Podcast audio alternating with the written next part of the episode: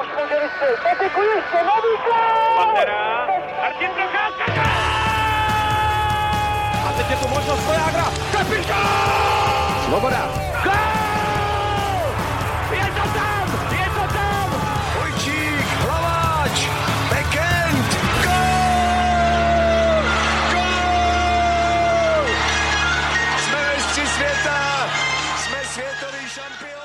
Dobrý den, dobré ráno, pokud nás sledujete takhle eh, živě. Eh, Šampionem NHL je po roce znovu Tampa Bay.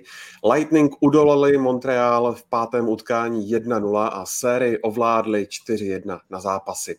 Vítejte u nového dílu Hockey Focus podcastu, ve kterém si zhodnotíme finále Stanley Cupu a podíváme se taky na budoucnost obou zmíněných klubů. A tentokrát budou debatovat novinář Matěj Hejda. Ahoj Matěji. Ahoj všem. Zdravím tě až do dalekého Rakouska. A Tomáš Randa z webu Sport.cz. Ahoj Tome. Ahoj, dobré ráno. A od mikrofonu zdraví Ondřej Nováček, jelikož, jak už jsem říkal, vysíláme živě, tak eh, nám můžete klidně napsat eh, nějaký komentář či dotaz, co budeme vědět, tak milé rádi zodpovíme. Tampě Bay se povedla obhajoba Stanley Cupu a navíc eh, před vlastním publikem ten triumf sledovalo něco kolem 18 tisíc fanoušků. Tak Mati, popiš prosím, jelikož si ponocoval, jaké to bylo v finále a co vlastně nasměrovalo Lightning k triumfu? Tak kdybych čistě objektivně měl hodnotit to finále, tak uh, musím přiznat, že pokud uh, bych nebyl fanouškem Montrealu nebo Tampy, tak asi to nebylo úplně nejlepší finále, co jsme za poslední léta mohli vidět. Přece jenom už to, že to skončilo 4-1 na zápasy, mluví docela jednoznačně. Uh, dovolím si říct, že i Tampa vy, vyhrála zaslouženě, že, že prostě ukázala to, že je v současnosti jednoznačně nejlepším hokejovým týmem světa. A myslím si, že to není ani jako malý rozdíl, že oproti ostatním týmu je fakt vyloženě hodně odskočená. Když se vůbec podívám na tu její cestu, tak uh, já si myslím, že tam nebylo ani v žádný té sérii pochyb o tom, že by měli dojít takhle daleko. Prostě i když třeba, když si teď vzpomínám na to finále konference z New York Islanders, který to dovedli až do sedmého zápasu, tak ač eh, mám nějaký sympatie k Islanders, tak, eh, tak objektivně si myslím, že ta série měla skončit daleko dřív. A i ty další série, Caroline, který jsem hodně věřil, která byla pro mě tým eh, hodně našlapaný před playoff, tak, tak dokázali vyhrát jeden zápas. Montreal, který byl na neuvěřitelný vlně a, a na takovém nadšení, tak ve finále bylo vidět, že jim prostě došlo. Uh, myslím si, že jednoznačně rozhodl druhý zápas, kde, kde Montreal se schopil, byl po celý zápas lepší. Ale ten gol, pokud jste viděli, to už vlastně, když ten gol padnul na konci druhé třetiny, uh, Blake Coleman dal gol v pádu vlastně 0,3 sekundy před, před koncem, kdy Montreal jasně dominoval. A dal gol na 2-1 a tam po ten zápas zvládla, vyhrála ho 3-1. Tak to si myslím, že úplně totálně zlomilo, zlomilo to finále a, a Montreal pak prostě už od té doby jasně stahal za kratší konec a já prostě samozřejmě netajím sympatiem, protože fandím Montrealu, tak, eh, tak jsem byl hlavně rád, že to neskončilo 4-0 na zápasy, protože to jako přece jenom nechcete úplně v finále, když už se k němu takhle, když se k němu dostanete, aniž by to někdo čekal, tak, eh, tak nechcete v tom finále prohrát 4-0. Ale z pohledu Tampy eh, vyhrál lepší tým, vyhrál suverénně nejsilnější tým současný NHL. Eh, pak se budeme bavit o budoucnosti, uvidíme, jestli, jestli tomu takhle bude do budoucna. Mě by to za stolik nepřekvapilo a vyhrál zaslouženě. Já jsem rád za Tampu, že pro ně je to taková satisfakce po tom loňském roku, eh, kdy musela ten triumf eh, oslovovat sama v prázdné hale, tak letos si to užila před vlastním publikem. Souhlasím s Matějem, že Tampa víceméně to finále ovládla ve všech směrech, eh, byla daleko aktivnější ve většině eh, pasážích eh, z jednotlivých zápasů. Montreal přehrávala, kromě teda toho druhého zápasu, tam skutečně Montreal, jestli měl Montreal šanci ve finále, tak to byl ten druhý zápas, tam, kdyby se ho podařilo udovat Canadiens, tak si myslím, že ta finálová série mohla být nejenom zajímavější, ale daleko napínavější, možná by se protáhla třeba naše zápasů, ale bylo tam hrozně potom cítit, jak, jak Montreal si uvědomoval tu, tu propásnutou příležitost a potom ten třetí zápas vlastně ještě víc naklonil ty Miskivach na stranu Tampy, kdy Tampa vyhrála v Montrealu. A to vedení 3 ve finále už je hodně, hodně limitující pro ten tým, který v té sérii ztrácí, takže Eh, potom už bylo otázkou času, jestli teda eh, Tampa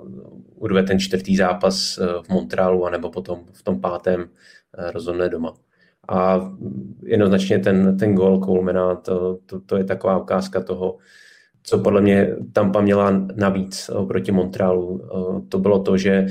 Tampě fungovaly všechny formace a když zrovna nezářil Kučerov s pointem například, tak jako v těch minulých sériích, tak Eh, mně se teď ohromně líbila ve finále ta třetí lejna právě s Koumenem, s Goodrowem a s Jany Gordem. Těm podle mě patřila ta série a oni byli u těch eh, zlomových momentů a byli hodně vidět na ledě. A ukazuje se, že prostě pokud chcete dojít eh, až na ten samotný vrchol, tak potřebujete vždycky v těch jednotlivých sériích, aby vystoupila prostě nějaká další řada. Pokud třeba ty první dvě formace nejsou uh, neustále prostě tak produktivní. A Montreal prostě dojel i na, na tu slabší ofenzivu, kterou objektivně prostě má a nemůže se prostě uh, měřit s tím našlapaným týmem Tampy. Bych ještě k Tampě krátce dodal že ten tým nejenom, že má obrovské hvězdy na podstatě na všech pozicích, jak, jak v útoku, tak v obraně, tak v brance, uh, on vůbec nemá slabinu. Tam v podstatě není, není hráč, ne, nebo není místo, kdybyste si řekli, tady je potřeba, aby posílili. Samozřejmě můžeme tady vést debatu a myslím si, že ta, mm, ta debata by byla relevantní a to je o tom, jak prostě dokázali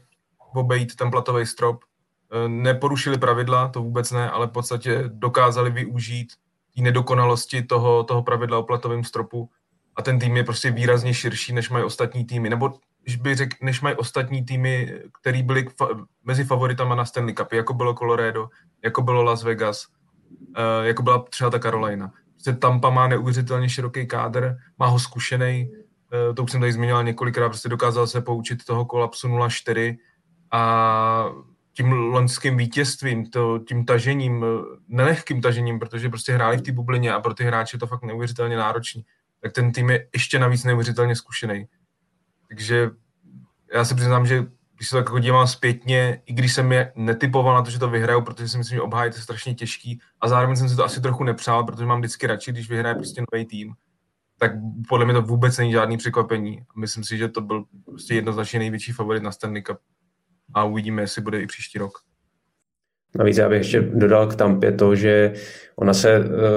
veze na takové vlně uh, v playoff už od Loňska a tak, jak byla dominantní v té bublině, tak byla dominantní letos uh, a to zejména v tom ohledu, že po porážce vždycky dokázala zareagovat výhrou. Ona v posledních dvou playoff, pokaždé, když prohrála, tak zareagovala prostě v následujícím zápase tím nejlepším možným způsobem a nikdy se jí nestalo za ty poslední dva roky, že by prohrál dva zápasy za sebou v playoff, takže tohle tým vždycky pro mě strašně nakopne, kdy eh, je třeba po prohraném zápase je dole, ale dokáže prostě se přetransformovat, znova se přenastavit eh, do toho správného rytmu a dokáže zareagovat prostě v dalším utkání výhrou a, a to pomáhá nejenom vám, ale zároveň to sráží toho soupeře, který třeba si potom na tu tampu uh, třeba víc věří ale Tampa zase odrazí ten útok a, a se odskočí další vírou. Takže tohle si myslím, že by se mělo jako vyzvednout, protože takovou dominanci prostě v playoff, byť teda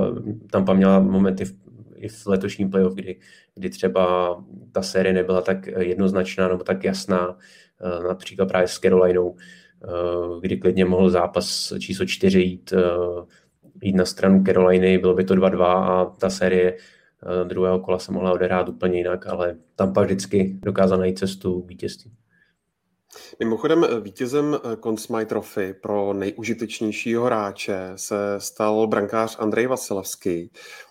Jak jsem zjistil, tak je to vlastně první brankář od roku 2012 po mm, Jonathanu Quickovi. Tak správná volba, když vlastně vezmeme v potaz, že třeba tohle páté utkání bylo i s nulou. Asi jo. Já si myslím, že Samozřejmě vždycky se těch kandidátů nabízí většinou víc, eh, většinou se váhá mezi dvěma, třemi top hráči nebo hráči, kteří, kteří předváděli nejlepší výkony v playoff. Nabízel se Kučerov, nabízel se Point. Eh, já jsem trošku eh, očekával, jestli náhodou tu cenu nedostane Kučerov, protože vlastně, když se vrátím ještě do toho loňského playoff, tak tam no, také měl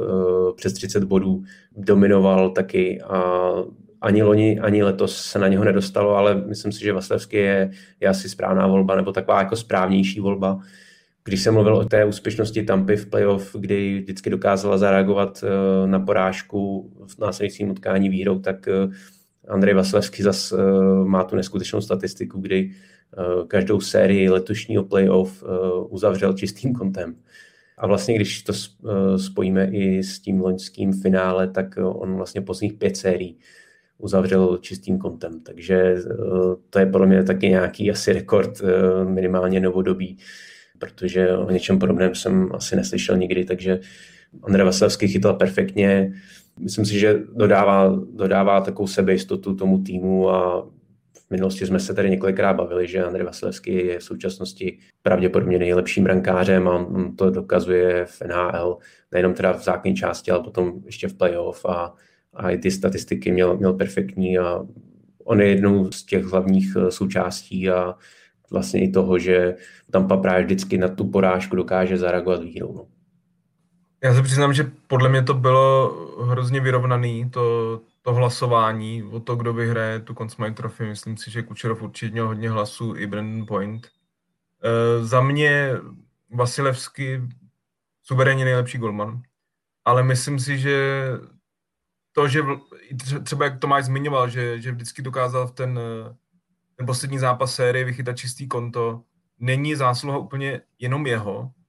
ale toho, že o Tampě, o který se mluví, nebo vždycky se mluvil jako superově ofenzivní tým,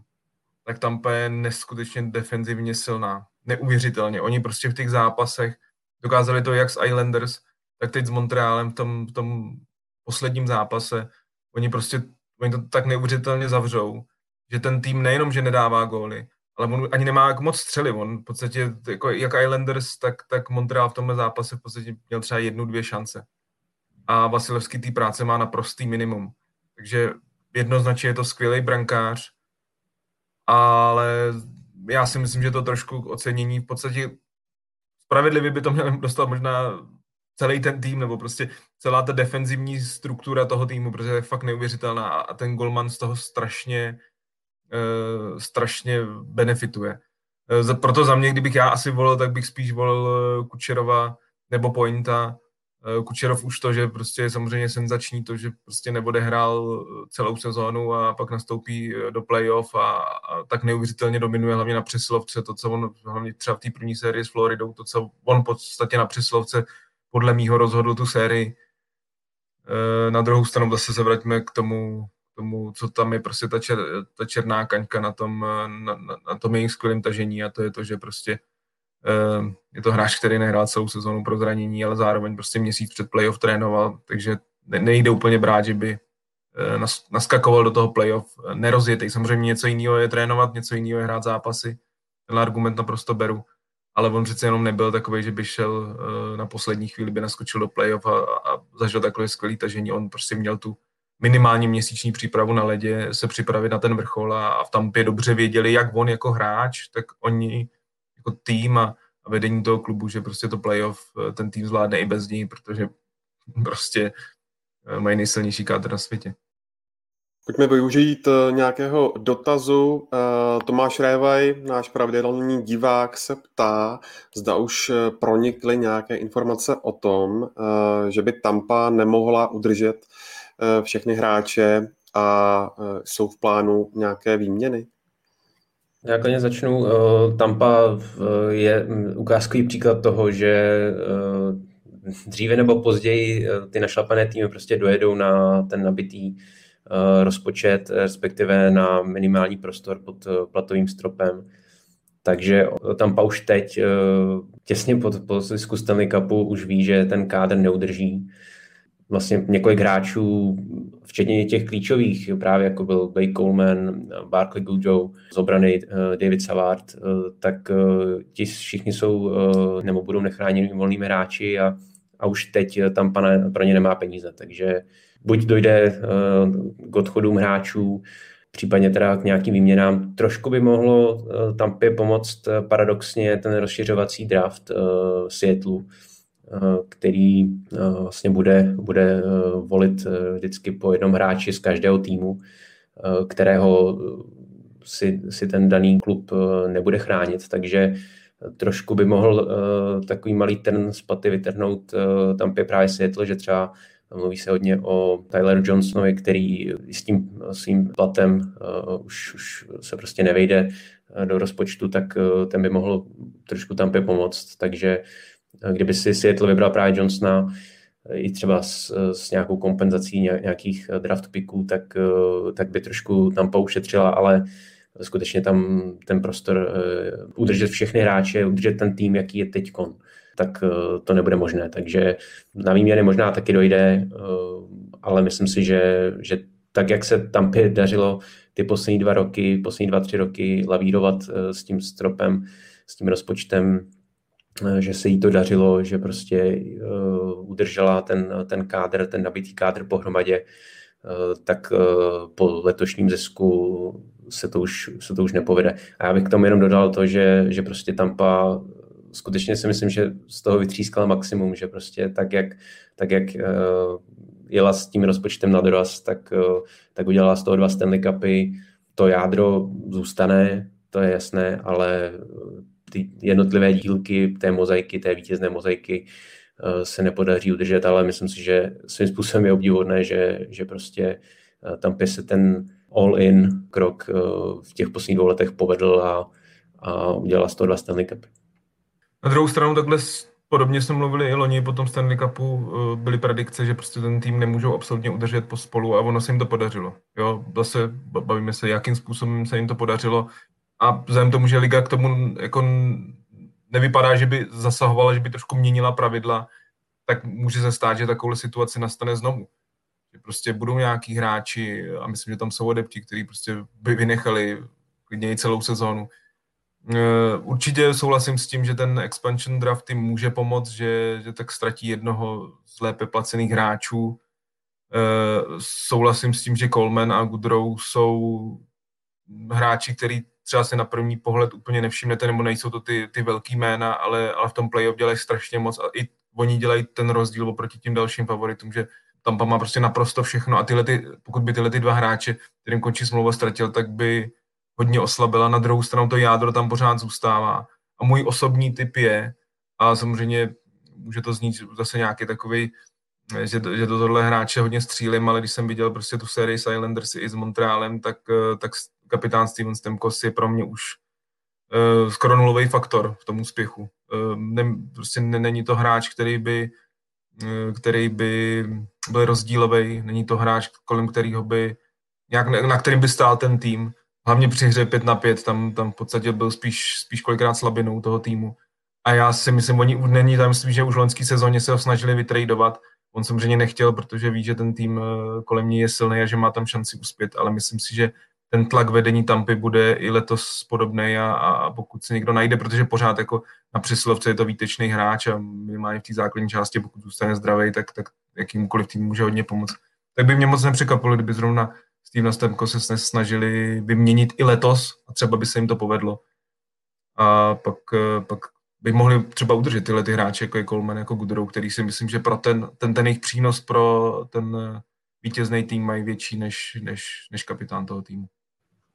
Na druhou stranu já si teda nevím představit, byť teda Tampa uh, už to jednou předvedla, že se zbavila kapitána v, v osobě Martina St. Louise, ale uh, já teda si nevím moc představit, že, že se Stemko se nějakým způsobem zbaví a spíš půjdou tou, um, tou, tou cestou toho menšího zla, že, že se pokusí uh, buď nějakými výměnami nebo třeba přes, přes nějakou v vozovkách kontraktovou slevu udržet ty méně důležité hráče v té hierarchii klubu a, a třeba za, za menší peníze Coleman nebo Goodrow podepíše a, a nějakým způsobem to slepí dohromady. Ale ta situace, která nastala letos, kdy uh, využili to Kučerovo zranění, to se úplně naplánovat podle mě nedá a uh, myslím si, že letos už, uh, už dojde na to, že teda uh, Tampa ten, ten kádr neudrží. Já souhlasím s tím, že se to naplánovat nedá, ale jeden problém tam je, je samozřejmě hodně tomu pomůže ta zkrácená sezóna, pokud jako bude ta základní část šestiměsíční, tak, eh, tak v podstatě málo který zranění až takhle dlouhý. Ale co je tam problém toho, že ty, ty hráči, mně se na tom jako nelíbí to, že ty hráči vědí, že samozřejmě, když jste v takhle silným týmu, tak pro vás je priorita ta playoff. Vy prostě víte, že v něm budete a, a můžete se maximálně připravit a, a prostě třeba oproti jiným profesionálním soutěžím v Americe, kde, kde se i hodně plat těch hráčů odbíjí od toho, jak odehrajou zápasy, tak v NHL to tak není. Vy dostanete v podstatě 100% gáží, když jako prosedíte celý, celý ten ten, já, já samozřejmě teď ne, vůbec bych se nedovolil napadnout, že by, že by tu operaci neměl, to měl samozřejmě, ale, ale jde prostě o to, že kdy, kdy ten hráč už mohl hrát, tak prostě nehrál, protože nemohl hrát, protože by prostě se nevedli, nevyšli po ten platový strop. A to je, to je prostě velký problém a myslím si, že i když se to třeba srovnávalo s těma situacema dřív, kdy Chicago se zranil taky dva měsíce před koncem základní části Patrick Kane a pak nastoupil v roce 2015 a pak nastoupil do playoff a Chicago vyhrál. Ale tohle je prostě trošku jiná situace, když to během sezóny, ale když je to prostě po celou tu sezónu, tak tohle je věc, která si myslím, že má prostě NHL v tom obrovský problém. A mělo by to řešit. Prostě ta nečinnost toho, že na to kouká, že, že jim to prostě jako přijde. Jo, můžu teď samozřejmě znít jako zhrzelý fanoušek eh, Montrealu, ale myslím si, že takhle by se mnou souhlasili fanoušci dalších 30, brzy 31 týmů, protože prostě je, je tohleto markantní výhoda a, a, a podle mě by to tak být nemělo. Ještě, když se Matěji vrátíme k Montrealu, ty už si o tom trochu mluvil, ale poprosím tě ještě to rozvinout, co vlastně tomu týmu chybělo k tomu, aby hrál s Tampou, řekněme, vyrovnanější partii. Větší kvalita. Eh, musíme si přiznat, prostě když se podíváme na soupisku Montrealu, tak si myslím, že až nějaký nejlepší hráč v útoku nebo v obraně, teď neberu Kerryho Price v brance, ale v útoku nebo v obraně, kdyby hrál v Tampě, tak by byl až třeba pátý, šestý nejlepší hráč v Tampě. To je prostě enormní rozdíl. Ta, ta hvězdná obsazenost Montrealu prostě zdaleka není taková. A uh, Montreal byl prostě tým. Montreal jako byl to jeden z vlastně poslední tým, který postoupil eh, do playoff. Vůbec se tohle nečekalo, nevěřilo se jim první sérii s Torontem, nevěřilo se jim eh, s Winnipegem, i když tam to bylo asi trošku vyrovnanější. A vůbec se jim nevěřilo z Vegas. A v podstatě, jakoby, já nechci říct, že je to zázrak, že se dostali do toho, protože v, v NHL já si pořád myslím, prostě to není to jako NBA nebo No, nebo to ideálně třeba ta NBA, kdy prostě ten, ten faktor těch hvězd dělá strašně moc v NHL a můžeme se podívat do historie, v podstatě každý druhý, třetí rok se to děje, že i s týmem, který nemá uh, tak, uh, takový hvězdný obsazení, tak se dá dojít až do toho finále. Málo kdy ho pak i vyhrajete, ale dá se dojít fakt až na vrchol, nebo k tomu vrcholu. Takže si nemyslím, že to je zázrak, ale, ale prostě jim, jim fungoval ten defenzivní systém eh, vzadu se skvěle chytajícím Pricem, který už v podstatě pro hodně lidí kolem hokeje nebo hokejové veřejnosti, fanoušků už byl takový jako spíš přeceňovaný a Golman, který to má za sebou, ale on prostě v tom playoff dokáže se pořád, eh, nechci říct nahecovat, ale prostě připravit se na, na ty vyřazovací boje a, a chytat jako jeden z nejlepších brankářů světa a to potvrdil. A v tom finále za prvé si myslím, že ty první tři zápasy mu úplně nevyšly ale zároveň nevyšli celému tomu týmu. Oni třeba defenzivně, jak právě fungovali skvěle, byli schopni zastavit ty hvězdy Toronto a, a pak třeba Vegas, tak v tom finále oni začali dělat hrozný chyby, věci, co těch prvních třech sérií vůbec nedělali. Samozřejmě je to hodně zapříčení tím, že Tampa má prostě tu kvalitu a do, donutí vás chybám, ale tam bylo i hodně nedonucených chyb, takové ty věci, které oni dělali to hodně právě v té základní části, i proto hráli tak, tak, jak hráli, ale v playoff se to eliminovali a nedělali to až do toho finále. A v tom finále dělali strašně moc chyb. A, a nejenom, že Tampa je tak strašně silný tým, ale oni ještě tak jako by kolikrát dost nabídli ty, ty situace a právě třeba ten gol toho, toho Kolmena, který pro mě byl podle mě jako rozhodující na celou tu sérii, tak to, když se podíváte zpětně 12 vteřin před koncem, měli puk na holy a, místo toho, aby ho prostě zahráli a byla by třetina jedna jedna, tak, tak úplně neuvěřitelné ztráty, neuvěřitelné chyby obránců a, a Coleman, Coleman v pádu dával, dával gol. Tyhle, těch, tyhle těch chyb tam bylo hrozně moc a Montreal prostě eh, na to ve finále neměl. Myslím si, že se ukázalo i to, jak eh, bavili jsme se o tom v posledních eh, podcastech, že Montreal, nebo aspoň já jsem to očekával, že dřív nebo později dojede na tu ofenzivu. Ve chvíli, kdy Montreal šel do vedení v playoff, tak on se na té vítězné vlně dokázal držet v tom smyslu, že dokázal udržet buď teda to vedení, nebo, nebo ten remízový stav potom přetavil v prodloužení ve vítězný gol ale ve chvíli, kdy prostě musel otáčet, tak, tak jak se to nedařilo v základní části, tak, tak potom ani v playoff moc ne. A ve finále se to úplně potvrdilo, že ve chvíli, kdy Montreal ztrácel, tak uh, už prostě, a navíc teď proti Tampě, skutečně asi nejsilnějšímu týmu soutěže, tak nedokázal ty zápasy otáčet a Tampě prostě stačilo vést o jeden, o dva góly a to vítězství si pohlídal, takže Montreal, myslím si, že ze sebe dostal maximum, a hold prostě ve finále na tu tampu neměl, ale z těch objektivních důvodů a, a e, do toho, když se právě přidalo i to, že Price třeba nedominoval tak v těch e, určitých pasážích, měl tam třeba pár zákroků, kdy, kdy třeba mohl zakročit trošku jinak, e, nabídl třeba dorážku nebo, nebo ještě vlastně nepodržel puk vlastně v sobě, ale, ale vyrazil ho před seba z toho potom vznikla ještě nějaká akce, která vedla ke gólu, tak eh, tohle třeba v těch eh, předchozích sériích eh, vůbec neměl. Teď, teď prostě za Vasilevským trošku zaostával a i tady to, to, se, to se ukázalo jako jeden z těch faktorů, ale myslím si, že potom nejvíc rozhodla prostě ta, ta mezihra, kdy, kdy Montrealu se nedařila úplně ta, ta jeho hra, která ho zdobila v těch předchozích sériích. Eh, o těch ztrátách eh, Matěj mluvil. Eh, myslím si, že Tampa i dobře, dobře kontrolovala hru, že nezbavila se zbytečně puku, nechtěla vlastně dopřát Montrealu ten puk, snažila se prostě kombinovat, co to šlo a potom prostě Montreal už, už neměl vlastně nějakou, nějakou protizbraň. Vlastně Toffoli byl prakticky neviditelný ve finále ten třeba jako jeden z mála kanonírů v, v kádru mohl trošku třeba Montreal pozvednout, ale, ale v finále se mu vůbec nepovedlo, nebo nebyl prostě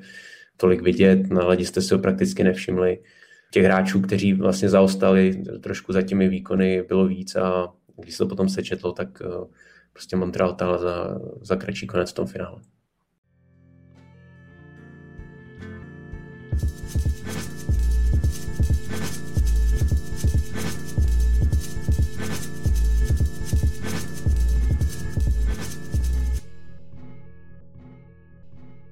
Kdybys měl, Matěj, zmínit nějaký zajímavý příběh, tak eh,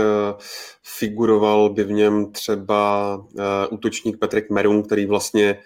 eh, vyhrál Stanley Cup po třetí za sebou, ale z toho jednou s jiným týmem, jak tady zmiňuje třeba i Petr Knapek. Tak jeho příběh je zajímavý, protože samozřejmě vyhrát třikrát Stanley Cup za sebou, mít to jméno na Stanley Cupu takhle tři, tři roky po sobě je prostě něco neuvěřitelného. Eh, je tady desítky, možná i stovky neuvěřitelných hráčů NHL v historii, hvězd až superhvězd, který to jméno tam nikdy neměli a mít nebudou. Eh, ale zase na druhou stranu, přiznejme si, Petmaru není hráč, který by pro Tampu byl nějakým způsobem stěžení. Je to v podstatě hráč, který hraje za ligový minimum takový ten veterán, ten, eh, ten hráč, který eh, hraje nepříjemný hokej, který je prostě velký, silový, ale už taky není nejrychlejší. A je to takový ten element, ten hráč, který si myslím si, že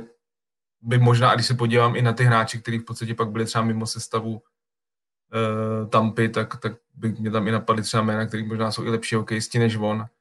Je, je to neuvěřitelný příběh, je to krásný příběh, je to samozřejmě teď si můžeme říkat, že kdo podepíše Peta Meruna na další sezónu, tak, eh, tak vyhraje Stanley Cup.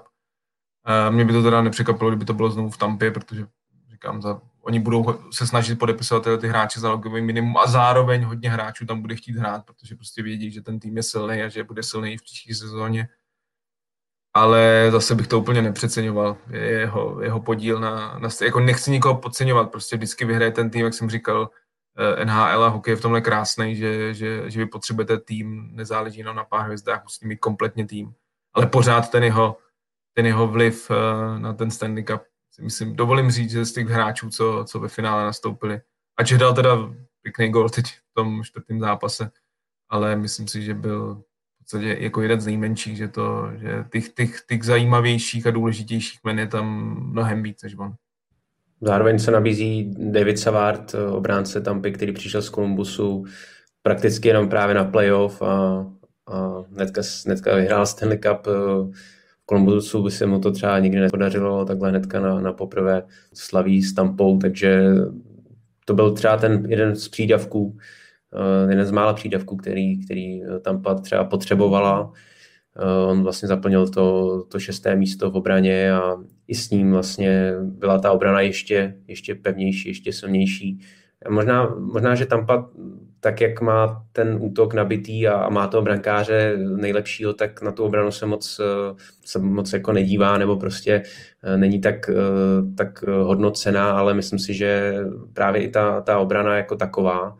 ty, de, ty defenzivní páry, že nejenom, že teda jsou sehrané, ale, ale jsou podle mě patří k jedním z nejlepších a myslím si, že ty poslední dvě playoff to potvrzují, že prostě ta obrana Tampy Eh, čistě myslím obránce, tak eh, že je prostě skvělá. Eh, jsou tam zkušení hráči, McDonough, teď už i Hedman, který prostě patří k jedním z nejlepších backů v soutěži a i vlastně Ruta s Černákem, Michal Sergačov vytváří prostě dohromady takovou, takovou skupinu,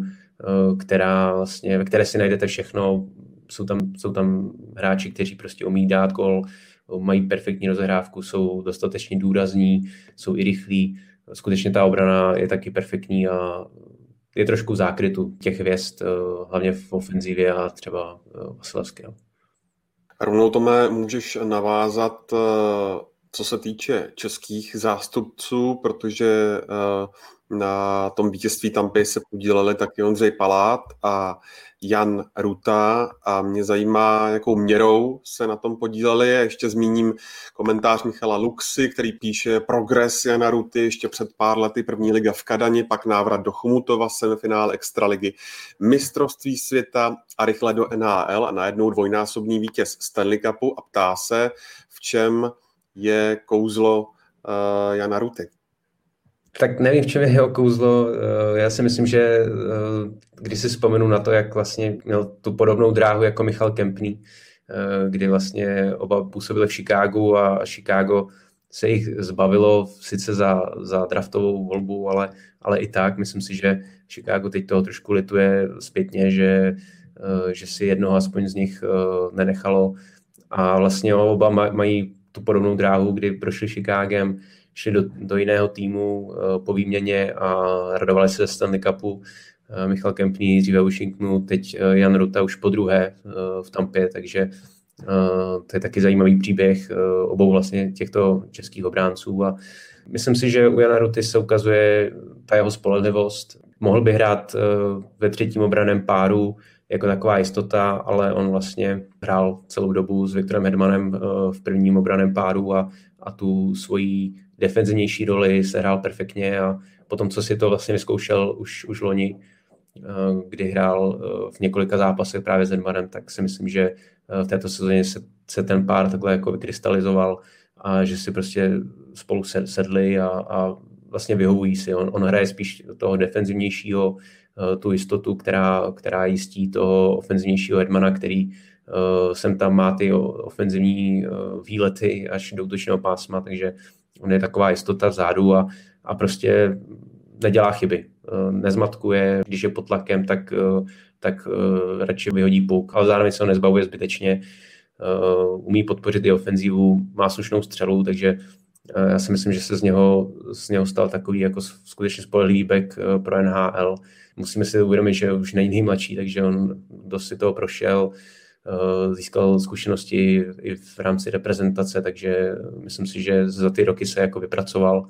Eh, není to úplně tak, že by naskočil takhle z do NHL, takže prostě má to hodně za sebou už a, a myslím si, že se na něm ukazuje to, že eh, jak si vlastně musel proklestit tu cestu do NHL, do, na, do, na to stabilní místo v NHL, tak tak toho jako zesílilo, zocelilo a, a teď už prostě patří těm, těm základním pilířům obrany Tampy a, a zároveň jeho výhodou je, že, že nepobírá vysoký plat, takže že i v tomhle ohledu je pro Tampu výhodný a co se týče Ondřeje Paláta, tak mě trošku připomíná Davida Krejčího, kdy, kdy prostě v playoff je schopný přepnout ještě na vyšší úroveň tu svoji hru a v playoff podá ještě lepší výkony než v základní části. Letos sice neměl až tak produktivní playoff, ale přesto byl v těch klíčových momentech na ledě, sice třeba nedominoval tolik jako loni, ale, ale i ve finále měl, měl svoje momenty, kde byl pro tam původně důležitý a je to taky jeden z těch základních stavebních kamenů Tampa Bay. Prošel si taky prostě od, od, od farmy až, až postupně do toho prvního týmu. Taky už to má hodně za sebou a myslím si, že to je jeden z těch, z těch hráčů, kteří, kteří jsou jako duší Tampy společně prostě se Stamkosem, s Kučerovem, donedávna i s Tylerem Johnsonem, který už teď trošku z toho týmu eh, postupně odpadává, hrál vlastně ve čtvrté řadě, ale Ondřej Paláci furt drží to své místo a, a tam moc dobře ví, v čem eh, on má ty svoje přednosti a eh, v čem vlastně je pro Tampu prospěšný. On není, není tou ofenzivní, hlavní ofenzivní hvězdou, ale, ale on je právě tím dříčem, který, který nejvíc pomáhá týmu nejenom teda v obraně, ale potom i v útoku a právě v playoff se mi líbí, že on, umí přidat i tu produktivitu. Já naprosto souhlasím. Eh, Ondřej, Ondřej Palác je, myslím, jméno, o kterým v Česku se pořád nemluví dostatečně, jak by mělo, protože si uvědomíme, že těch, těch velkých hvězd v NHL tolik nemáme a on asi i kvůli tomu, že podobně, jak říkal Tomáš, jako David Krejčí, úplně není nejupovídanější hráč, tak a ne, ne úplně takový ten charismatický, který je hodně vidět eh, v médiích a v televizi a tak, ale zároveň pro mě je to fakt neuvěřitelný hráč. Eh, ta, ta lajna Kučerov Point eh, Palát je za mě asi nejlepší, nejlepší lajna na světě a, a on je velkou součástí té lajny. Není to, není to tak, že by byl ten třetí vzadu a to, že je, on dělá nejvíc té černé práce, to je, to, je, to je jedna věc, ale právě, jak říkal Tomáš, v tom play on je neuvěřitelně produktivní ve finále, myslím si, že dal v kariéře už pět gólů ve finále. Zase jako kdo, kdo z českých hráčů tohle to může říct. Je, je to prostě jméno, o kterém se moc nemluví, ale hokejista je to neuvěřitelný. A bych si jenom hrozně přál, aby, aby i v reprezentaci, pokud eh, se zadaří a uvidíme hráče z NHL na olympiádě, tak aby jemu se podařilo najít chemii v české lajně asi s Davidem Krejčím a Davidem Basterňákem můžeme typovat takhle dopředu, našel tu, tu chemii, jakou má, má v Tampě, protože já si myslím, že on, když byl párkrát v reprezentaci, tak ty jeho výkony byly takový trochu nemastný, neslaný a, a pamatuju si na jednom mistrovství se hodně jako propadal a až do čtvrtý lajny. Ale hráč je to neuvěřitelný a, a myslím si, že český hokej si nemůže úplně dovolit uh, tu jeho pracovitost a, a tu, tu jeho kvalitu uh, mít opomíjenou a naopak my potřebujeme to paláta, co je v Tampě, tak, uh, tak aby pak předváděli v reprezentaci, protože fakt hráč je to skvělý, skvělý hráč uh, v tom playoff, uh, celým tom tažení viděl jsem to hodněkrát a v tom finále mě se hrozně líbil, takže uh, pro mě, pro mě Ondra Palát je hodně nedoceněný hráč a doufám, že se o něm bude více víc mluvit. S tím možná ještě souvisí dotaz Milana Lutera Renče, jak si vysvětlujete bodový podíl obránců Tampy? Já si ho vysvětlu tak, že, jak už říkal Tomáš, prostě ta, ta obrana je hodně kvalitní, tam nejsou hráči, který by, nebo takhle, jasně, Honza Ruta je trošku asi jiná kategorie, ten jeho příběh je takový hodně pohádkový, ale ty ostatní, prostě Viktor Hedman je dvojka draftu, pro mě asi nejlepší obránci současnosti, Ryan McDonough, paradoxně taky bývalý draft Montrealu, který si Montrealu nikdy nezahrál ale byl taky v prvním kole Sergačev to samý, taky draftovaný Montrealem, taky v prvním kole.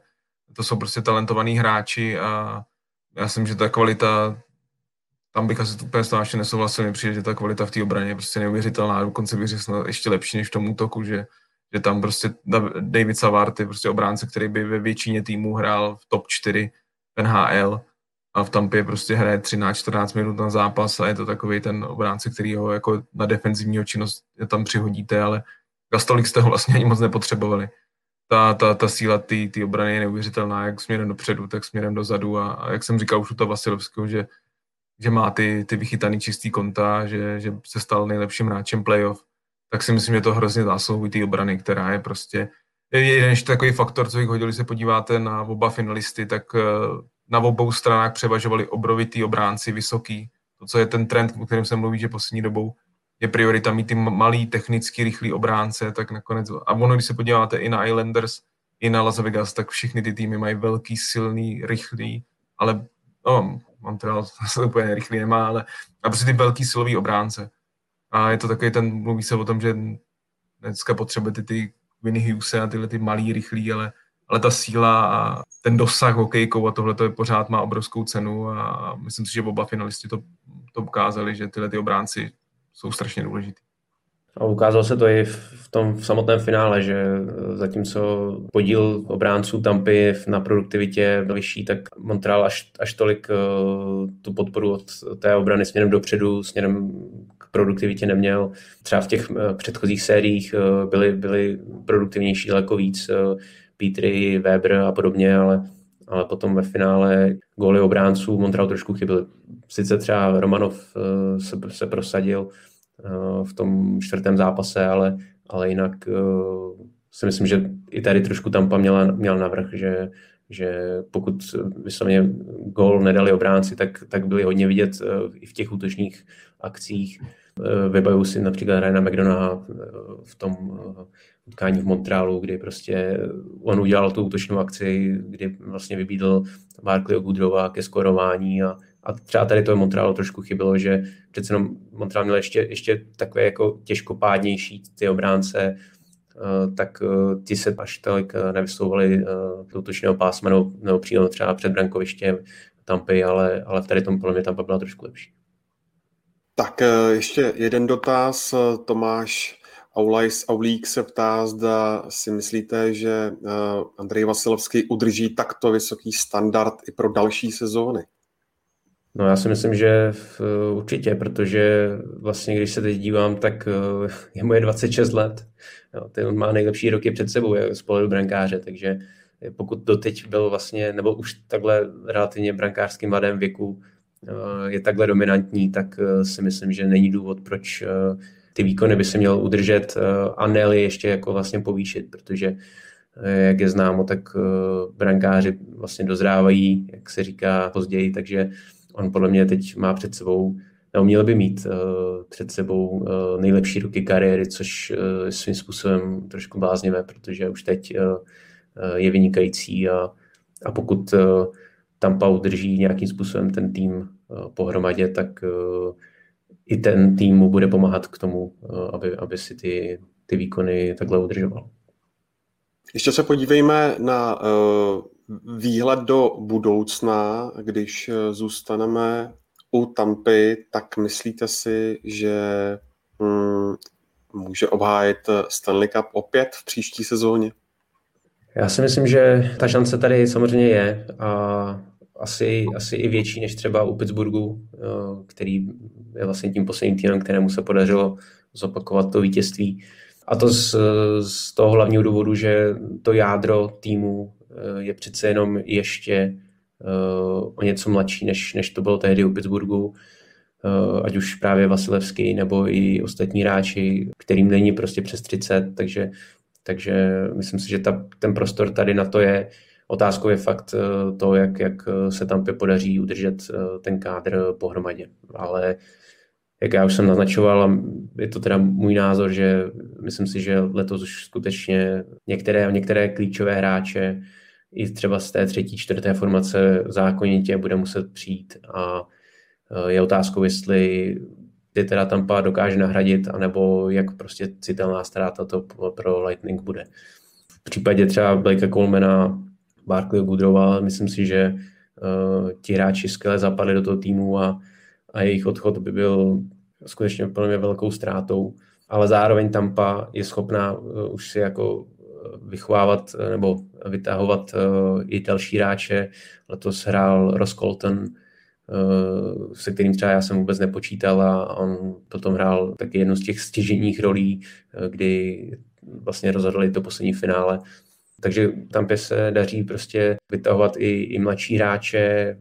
takže třeba si poradí se zálohami ze svého farmářského týmu, nějak ten tým doplnit. A jak jsme říkali, to jádro zůstane pohromadě, eh, je v nejlepším věku, nebo ještě třeba u některých hráčů eh, ten, ten Zenit mají daleko před sebou, tak eh, myslím si, že, že Tampa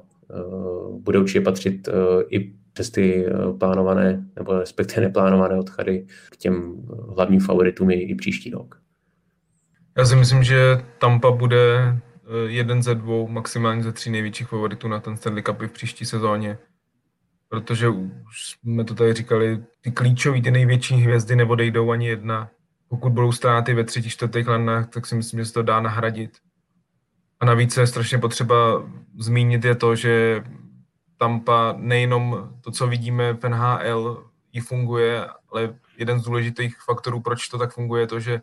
oni mají výborný farmářský tým v AHL perfektně draftujou. Ne, ty nemyslím ani v tak prvních kolech, ale právě v těch pozdějších kolech. Dokážou najít i nedraftovaný hráče, který pak dokážou vytáhnout do NHL. A tohle je všechno práce eh, toho trenérského mužstva eh, v AHL, že oni dokážou prostě ty hráče, nespěchají na ně, dají jim tam dva, tři, čtyři roky. Myslím, že třeba zrovna Ondra Palát je tohle geniální příklad. Eh, vychovají si je tam a pak je dokážou dobře vlastně uvést do toho, do toho týmu Tampy. A ono se to i, je to i lehčí, když tam máte prostě hráče jako je Hedman, jako je Kučerov, jako je Point, jako je Stemkos, tak, eh, tak prostě pak tyhle ty hráče je daleko lehčí tam začlenit. A v tomhle je strašná síla Tampy. A takže já, si, já se úplně nebojím toho, že kdyby ztratili Gudro a Kolmena, že by takovýhle hráči, ač byli důležitý a hráli velmi dobře, takže by je nedokázali nahradit myslím si, že to zvládnou. Navíc i ten faktor, že prostě ten tým je silný a, a ty hráči třeba ke sklonku kariéry, který ale pořád nějakou kvalitu mají, tak tam budou prostě hrát za to, to ligový minimum nebo za, za výrazně menší peníze, než by hráli jinde, protože prostě je to místo, kde jako samozřejmě se nežije úplně špatně na Floridě a zároveň, zároveň když máte ten silný tým, tak, tak je to prostě lákadlem a pro mě Tampa absolutně nikam neodchází a přiznám se, že protože já jak jsem říkal, mám rád, když se ty týmy střídají, když máme nový příběhy, tak, eh, tak já už se bojím toho, že tady za rok, tu, no, někdy koncem června se budeme bavit o tom samém a budeme tam chválit i, i po třetí, protože loni si myslím, že tam bylo několik eh, chráněných volných hráčů, jako byl Sergačev, jako byl Sireli, eh, jako byl Černák, který ostatní týmy mohli, mohli získat podle mýho, nějakým způsobem mohli nabídnout takovou nabídku, která tam by neměla šanci dorovnat a generální manažeři to k mýmu nepochopení neudělali ani jeden a, a v podstatě nechali ten tým takhle strašně pospolu silný a teď si můžou trošku lámat hlavu, protože tam dokázala ty hráče podepsat možná i trošku pod tržní cenou a, a prostě ten tým je tak straně zastavený, že si myslím, že i za rok jsou pro mě jedny z největších, možná největší favorit na Stanley Cup. Ještě Matěj, zkus prosím zapredikovat eh, co se mm, bude nebo eh, možná bude dít eh, v Montrealu a rovnou k tomu přidám i dotaz Kristiana Bergera, který píše, měl by podle vás Montreal začít více využívat Kejdna Primo a nebo si myslíte, že Montreal bude ještě dvě sezóny využívat dvojici Price Allen? Tak eh, v rychlosti k té otázce tam bude strašně záležet, jestli Eh, Seattle si veme Elena, protože jako je to jeden z adeptů, koho by si mohli podle mýho z Montrealu vzít. Pokud by se ho vzali, tak pro Montreal to bude velký oslabení, protože Ellen je velkou příčinou tomu, že vůbec Montreal to playoff hrál, protože Kerry Price v základní části neměl moc dobrou formu a pak se jí zranila. Ellen byl hodně spolehlivý brankář a to, co Montreal dlouho nebylo, i když samozřejmě ne, není nejlevnější, ale on už je podepsaný za menší peníze na další sezóny, myslím si, že pro, pro Seattle tohle hodně lákavý, tohle hráči si vzít. Pokud si ho nevemou, tak podle mě to bude oslabení, protože Primo si myslím, že ještě není úplně připravený na, na NHL. Myslím si, že Golman na něj se vůbec by se nemělo spěchat, tak klidně ještě dvě sezóny v AHL, ať se rozchytá, protože přece jenom je to taky sedmý kolo draftu, takže tyhle hráči potřebují čas. A co se týče té budoucnosti Montrealu, takhle Montreal je podobně jako Dallas eh, v loňské sezóně, je to takový ten tým, kde prostě ehm, se asi úplně nečekalo, nebo nečekalo se, že budou ve finále a, a víte, že pro ty hlavně ty starší hráče to možná byla životní, možná jediná možná životní šance ten Stanley Cup získat pro hráče, jako je kapitán Shea Weber, jako je brankář Kerry Price, eh, ale možná i útočník Brandon Gallagher, který už tak je, bude nebo je 30 let, tak, eh, tak tyhle ty hráči už eh, otázka, jestli tu šanci mít budou, protože prostě vyhrát Stanley Cup je strašně těžký. Je to, je to fakt neuvěřitelně těžké, obrovské množství hvězd, který ho nikdy nevyhráli. A dostat se takhle daleko, k tomu potřebujete aby fakt každý hráč hrál na 110%, aby prostě dal tomu na prostě maximum, ale potřebujete i štěstí, což Montreal měl, jako zase si přiznejme, prostě v některých sériích měl hodně štěstí. A takovýhle ran už se nemusí podařit, takže se obávám, že už jsou takové predikce, že třeba příští sezóně, kdy se ty divize vrátí do původního formátu, jak byly, takže se může stát, že Montreal, podobně jako Dallas letos, ani po, po tom, že byl ve finále Stanley Cupu příští rok neudělá playoff, já si to úplně nemyslím, protože si myslím, a potom se asi budeme bavit pak před sezónou, že některé týmy půjdou trošku z té divize už eh, do ústraní, nebo myslím si, že um, některý bude nějaký pokles formy. Ale pak je tu zase ta optimistický pohled, eh, je to, když se člověk dívá, jak hrál Nick Suzuki v tom, v tom playoff, jak hrál Cole Caulfield, tak, tak hráč jako Caulfield, já jsem přesvědčený, že Montreal takhle ofenzivní hvězdu u sebe neměl, co já sledu NHL nebo přeju Montreal, což je nějaký 22, 23 let, tak takhle ofenzivní talentovaný hráč tam fakt nebyl a myslím si, že to může být eh, hvězda toho týmu na, na roky dopředu. Nick Suzuki je perfektní hráč, hrozně mi připomíná takový mix Patrice Bergerona a Davida Krejčího v Bostonu. Není to nejrychlejší hráč, ale je neuvěřitelně inteligentní eh, a fakt eh, hráč, který i když ho trefíte, i když prostě jdete do něj fyzickou hrou, tak on se nezalekne a a strašně inteligentní na ledě a myslím si, že tyhle dva jsou fakt velkou budoucností. Navíc eh, Montreal má aspoň jednu výhodu třeba oproti tomu Dallasu, že on vlastně neobětoval žádný jako ty draftové pozice před tím playoff, přece jenom nebyl úplně za favorita, tak, eh, tak generální manažer Berževen jako neriskoval a nepustil nějaký talentovaný hráči za takovou tu rychlou pomoc. Takže oni mají teď za ty poslední dva, tři roky, kdy tam přichází takový menší uh, retool nebo taková jakoby obmladě, omladění, tak uh, oni mají teď i řadu mladých hráčů, kteří jsou na cestě a uh, určitě tam jsou díry v sestavě, není to jak Tampa, že by to potřebují minimálně si myslím, že nějakým ofenzivním obráncem posílit. Uh, je jasný, že, že v tým končí Tomáš Tatar, viděl jsem, že tady byl na ní dotaz, tak tam si dovolím stoprocentně říct, že Tomáš Tatar už si Montrealu nezahraje a, a půjde, jak se říká, odum dál, podepíše smlouvu s jiným týmem který mu možná asi nabídne lepší podmínky. Bude zajímavý, co Jonathan Druen, který v podstatě je nejlíp placený, bude z nejlíp placených útočníků toho týmu a nehrál celý playoff z rodinných nebo z osobních důvodů. Teď asi bude vylejzat, proč, proč tomu tak bylo. A je možný, že jeho osud asi taky je Montrealu spečetěn, že jestli třeba neuplatí světla, aby se ho vzali nebo ho někam vymění, i, i když samozřejmě moc, moc za něj nedostanou, spíš budou muset trochu připlatit, ale ale myslím si, že Montreal bude potřebovat nějakým způsobem posílit, ale zároveň, jak jsem říkal, ty mladí hráči, Suzuki, Caulfield, konec konců i Kotkaniemi a Romanov a tyhle ty mladí hráči si myslím, že jsou velkým příslibem a nemyslím si, že by Montreal úplně se někam propad, nebo tak, myslím, že třeba příští rok. On, i když si vezmete, ta sezóna za chvilku začíná, ty hráči budou, bylo tam hodně zraněných hráčů, tak některý podle mě ani nestihnou start, start sezóny, ale takže by mě nepřekvapilo, že příští sezóny byl takový velký ústup, ale ale třeba po té další sezóně byl Montreal zpět, neříkám hned ve finále, to, to fakt je, eh, je hodně těžký predikovat, ale, ale myslím si, že ta budoucnost není špatná. Já si myslím, že se ukázalo, že Montreal je slušně vybudován, ten kádr eh, byl hodně doplněn před tou sezónou. A Montreal je jeden z mála týmů, který má relativně velký prostor eh, pod platovým stropem. A tak eh,